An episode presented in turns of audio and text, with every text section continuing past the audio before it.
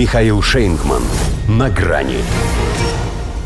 Шах и Майк. Спикером Палаты представителей США стал трампист. Здравствуйте. На грани. Может быть, для демократов, учитывая их нынешнее положение в Нижней Палате Конгресса, это и не самый плохой вариант, если иметь в виду, что в обойме республиканского большинства есть персонажи и порадикальней. Но и выбор Майка Джонсона им тоже ничего хорошего не сулит. И не то пугает, что консерватор до мозга костей. И даже не так страшно, что, отстаивая традиционные семейные ценности, категорически не приемлет однополые браки и трансгендерные переходы. Это уже, как говорится, проехали. А вот то, что хочет заткнуть фонтан вливания в украинскую войну, меняет дело.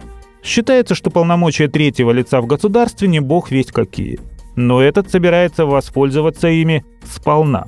Едва став спикером, тут же объявил, что в первую очередь вынесет на рассмотрение законопроект, направленный на поддержку нашего дорогого друга Израиля, потому что наш величайший союзник на Ближнем Востоке подвергается нападению. И вроде все понятно, это действительно горит. Но тут же важно не только то, что он сказал, но и то, о чем совсем не вспомнил. А ведь Джо Байден потому и объединил помощь Украине и Израилю одним пакетом, чтобы они были как сиамские близнецы. Но Джонсон о ВСУ ни слова, даже в перспективе. Потому что это будет фантастический спикер, отозвался о нем Дональд Трамп еще до голосования. Впрочем, вряд ли этот комплимент на что-то повлиял. Также он называл и другого своего сторонника Джима Джордана, однако тот провалил все свои три попытки. Майк же с первой взял 220. Хотя если сравнивать их политические характеристики, не факт, что сумеешь найти 10 отличий. Главное, пожалуй, не в том, что Джонсон на 8 лет моложе, ему 51, а в том, что со своим скромным и не очень приметным опытом работы слывет темной лошадкой. Это и сыграло в его пользу. Пусть успел обрести славу трамписта, в команде юристов дважды защищал 45-го президента от импичмента, но и умеренные республиканцы, полагаясь все же на его неискушенность, не прочь взять его под свое крыло. Тем более уже демонстрировал способность к переобуванию.